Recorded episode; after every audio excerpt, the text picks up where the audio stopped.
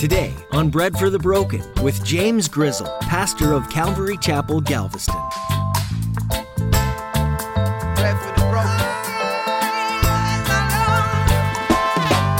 Your problem's with God, and your problem is your wicked heart.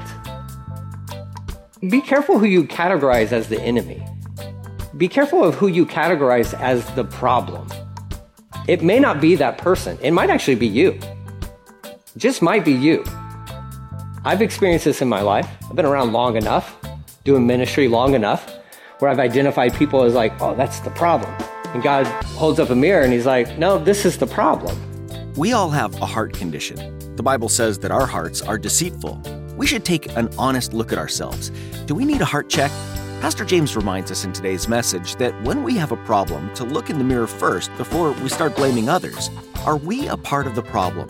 We need to assess our motives and actions and let God shape us and mold us. If we focus on God's goodness, His truth, and His character, then our hearts change. We start to become transformed to look more like Jesus. Now turn in your Bible to the book of Micah, chapter 1, for today's edition of Bread for the Broken.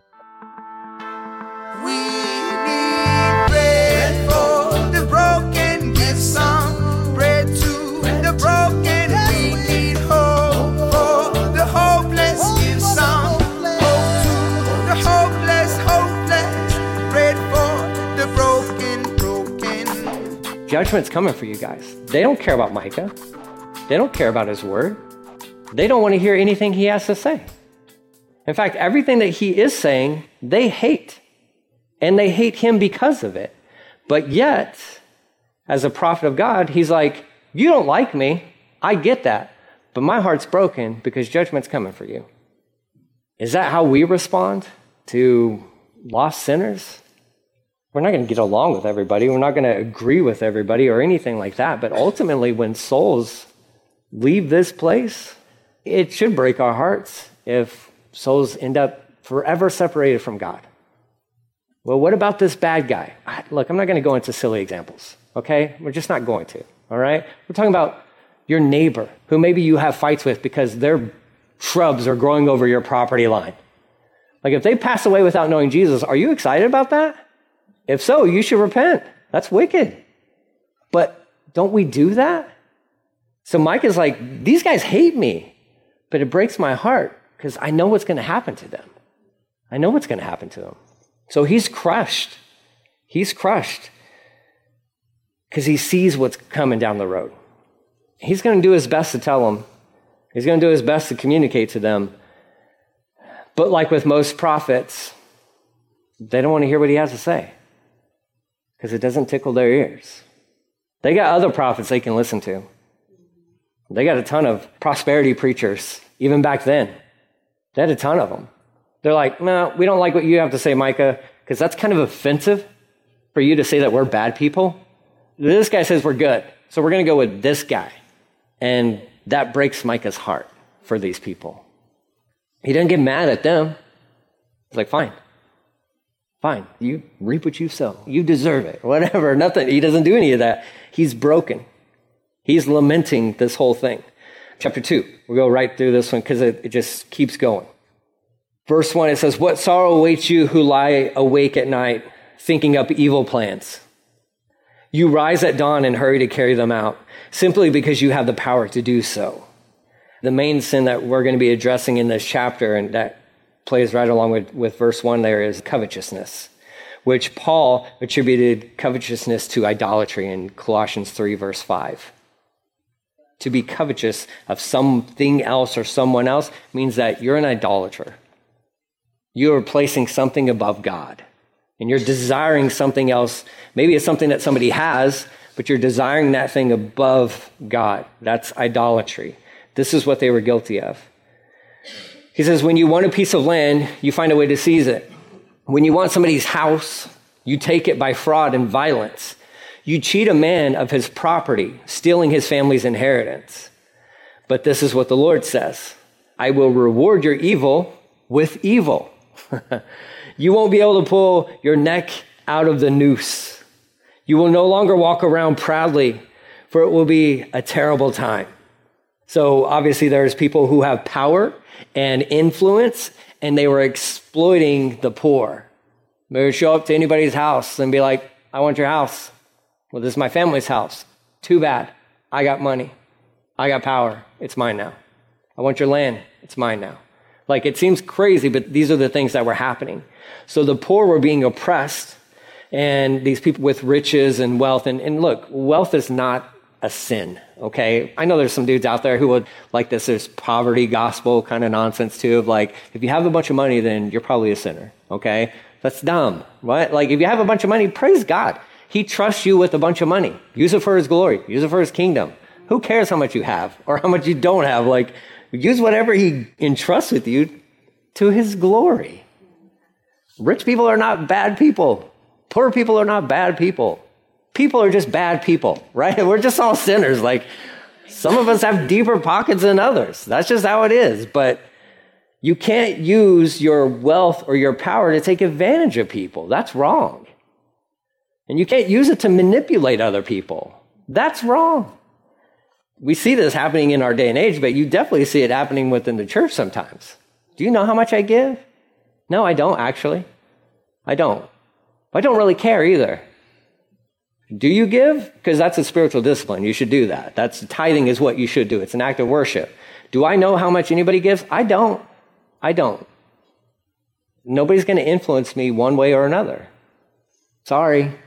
I don't listen more to people who have deeper pockets. I just don't.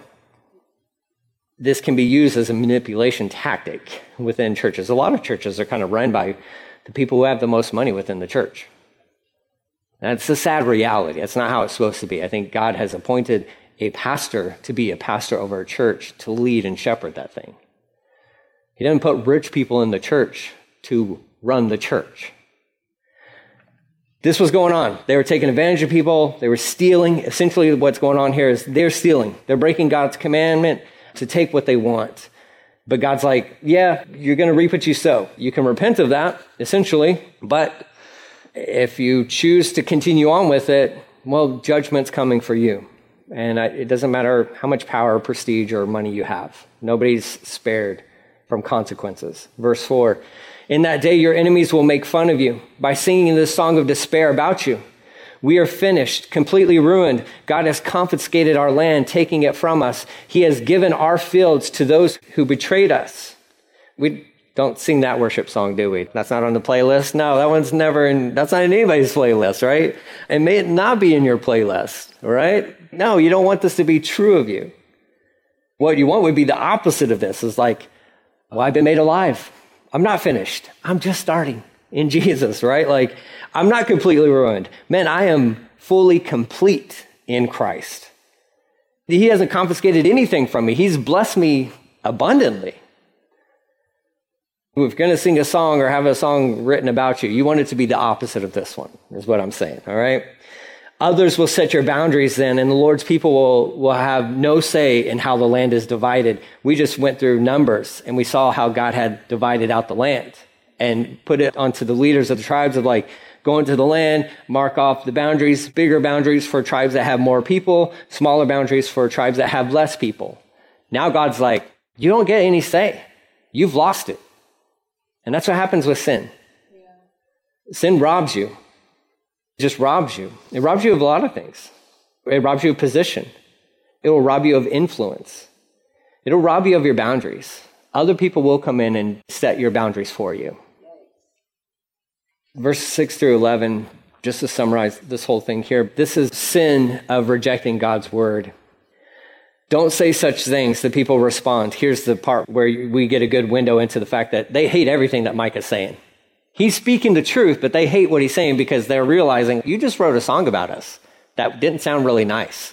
It's kind of like a breakup song. Like you just Taylor Swift us. Um, like that whole song's about us. Like we know, we, we get it. You're saying we're destined for destruction.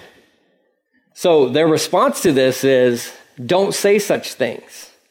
Don't prophesy like that. I'm sorry, but if you don't understand what prophecy means, Prophecy does not mean like somebody gets up and says whatever they want to say. For a prophet here, Micah, he gets up and he says what God tells him to say. So it's just really kind of, just kind of wacky that they would even be at this place where they're like, Don't say those things to us. Well, I'm a prophet. That's what I do. That's my one job is to tell you what God is telling you. Well, we don't like it.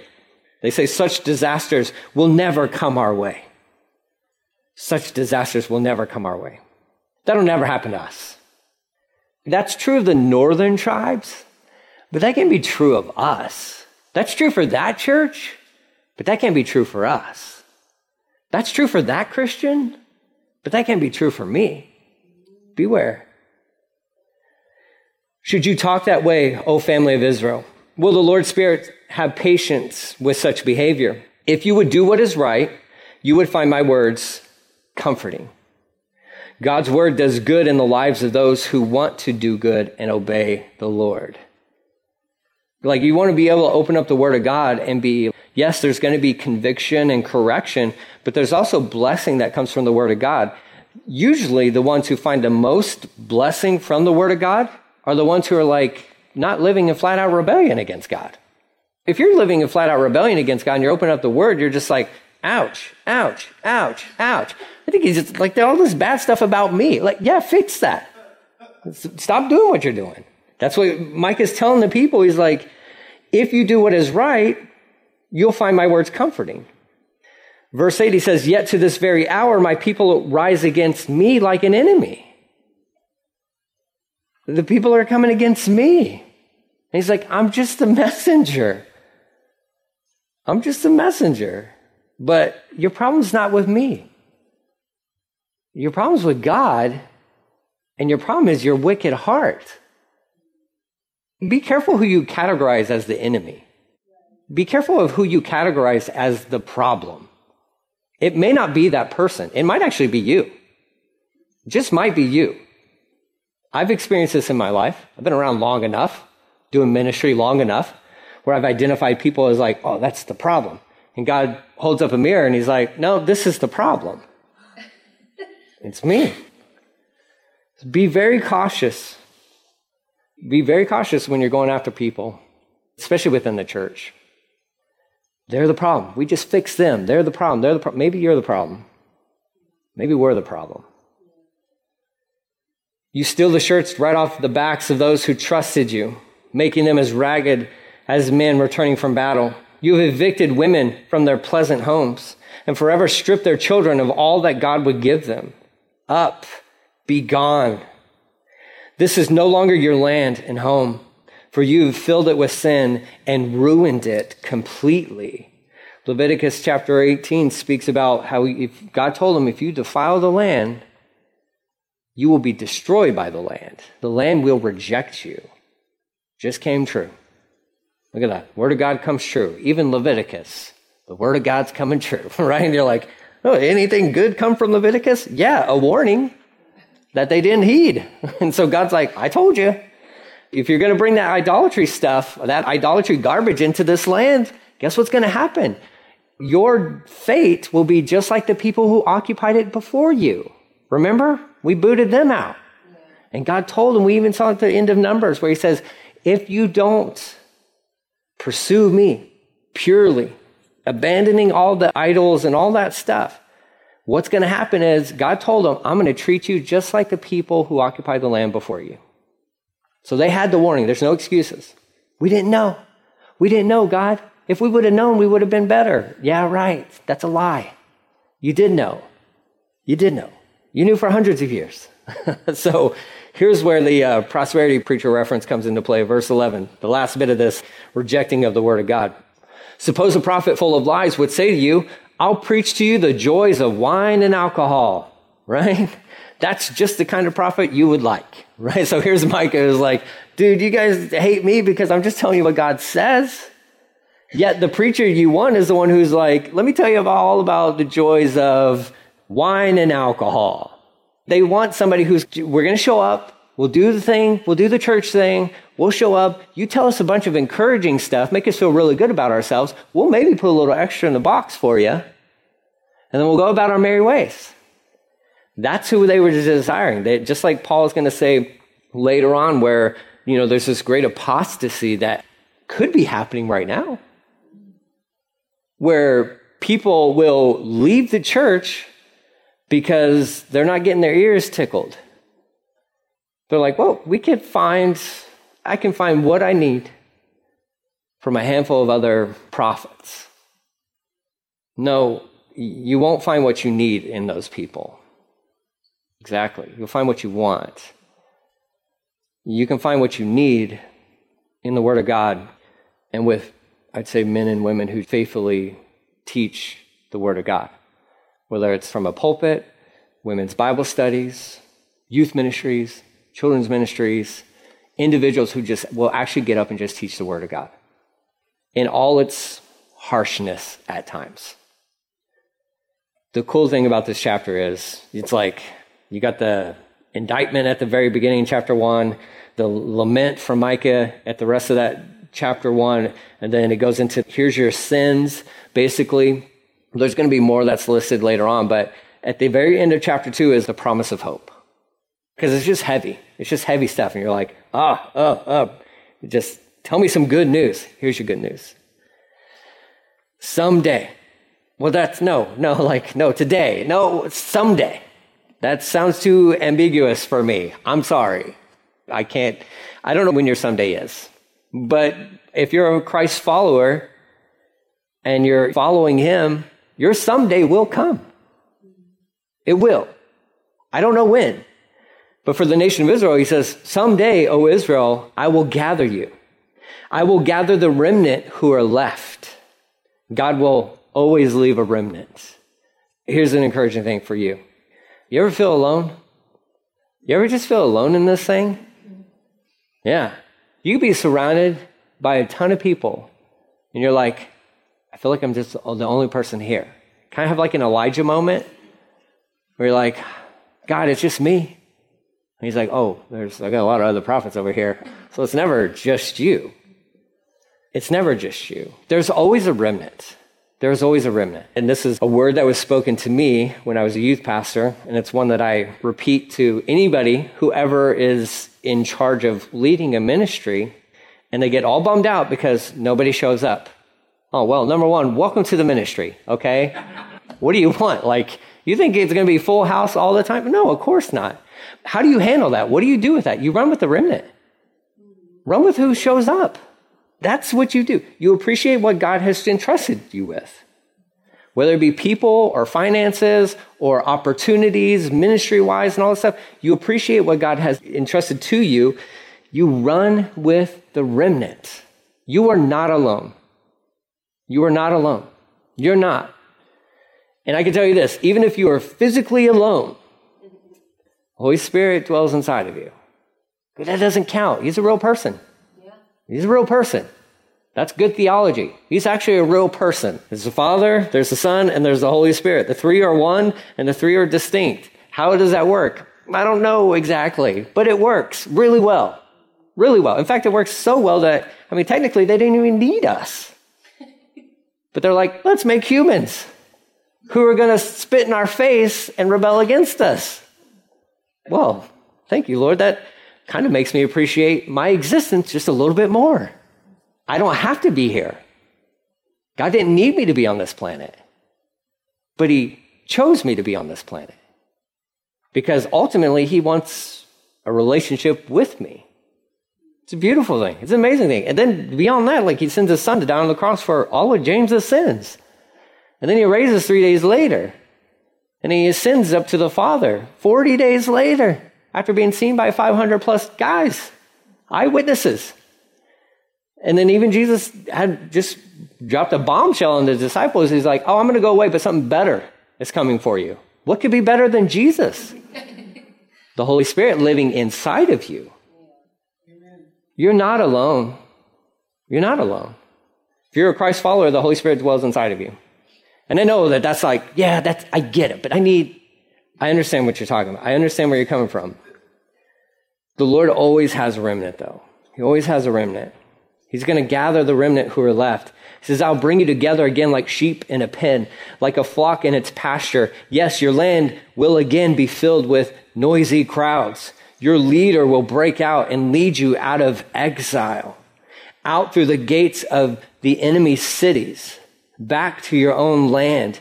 Your king will lead you, the Lord himself. In case you have any question who he's talking about here. The Lord himself will guide you. The king that's being referenced here, obviously, seems like it. This is a, a prophecy concerning a future king named Jesus, a future shepherd, the good shepherd named Jesus.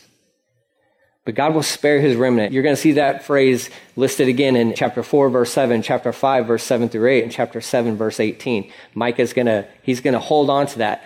God will spare his remnant. God will spare his remnant. God will spare his remnant. He's going to gather them to his future kingdom. There is a plan for you. There's a plan for me. You don't got to go through this life all alone, so to speak. God's got a plan for you, and he's got a plan for me. He's got a plan for his kids. We're going to trust him that he's got everything in control.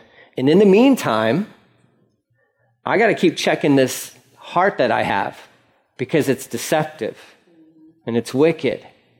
I got to keep going to the Lord, like, Lord, I, I don't know. I just woke up, but man, is there, did I store up anything inside of me to like I, that's like a wicked way, or like at the end of the beginning of the morning, end of the day, just heart check, heart check. A lot of apologizing I do before God. A lot of apologizing, okay? A lot of that. Start off the morning like, okay, Lord, this is the day. This is the day. It's all for you today. End of the day, I'm like, oh God, I don't know what happened. I'm so sorry. I just, I got a list. I was hoping it'd be shorter than yesterday, but it's actually longer than yesterday. I don't know how this works, but let's go through this, Lord. And Lord, tomorrow, tomorrow I'm all yours, right? Wake up, Holy Spirit, please fill me. And then add it to the list add it to the list. I think that that should be a daily practice for every Christian. If you don't have something to repent of by the end of the day, I don't know if you're actually alive. Um, I'm not saying you're bad people, but but you are normal people. I'm not saying you got a laundry list of stuff. Maybe it's just a few things. I don't know. I was taught that by another pastor. And that's what I want my heart always to be. I never go before God like, I'm good. I nailed it. I never do that because I know I'm not, I'm just not good. In Christ, I'm righteous. I have his righteousness covering me. I have no problem with that. But James still makes a bunch of dumb decisions. Bunch of sinful. James lives for himself a lot. I just do. So I got a lot of things to own up. And I make repentance like just a part of my routine, man. Just, yep, Lord, here I am again. You know what's cool about that is he never gets tired of me. He just never gets tired of me. He's never, his love is perfect. So he's not like rolling his eyes from the throne room. Like, oh, here he comes again. Jeez, like you'd think he would get it by now. This is 20 plus years this kid's been walking with us. No, it's never like that. He's like, come on in. Come on in. Hey, keep coming back as often as you need to, as often as you want to. Keep coming. There's forgiveness, there's grace, there's mercy, there's all that stuff. Yeah, and there's a spanking here or there that needs to happen sometimes. But man, his, his door is always open, always open. And, and I appreciate that. And so there is hope. There's hope for you, there's hope for me. But I gotta keep this thing from just going off track. It's going off track. And that's what Micah is trying to do for the children of Israel.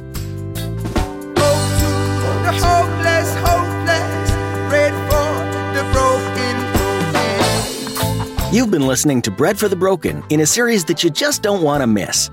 Pastor James Grizzle has been walking through the messages that God gave to the prophets in the times that Judah and Israel were not only holding God at arm's length, but also suffering under oppression.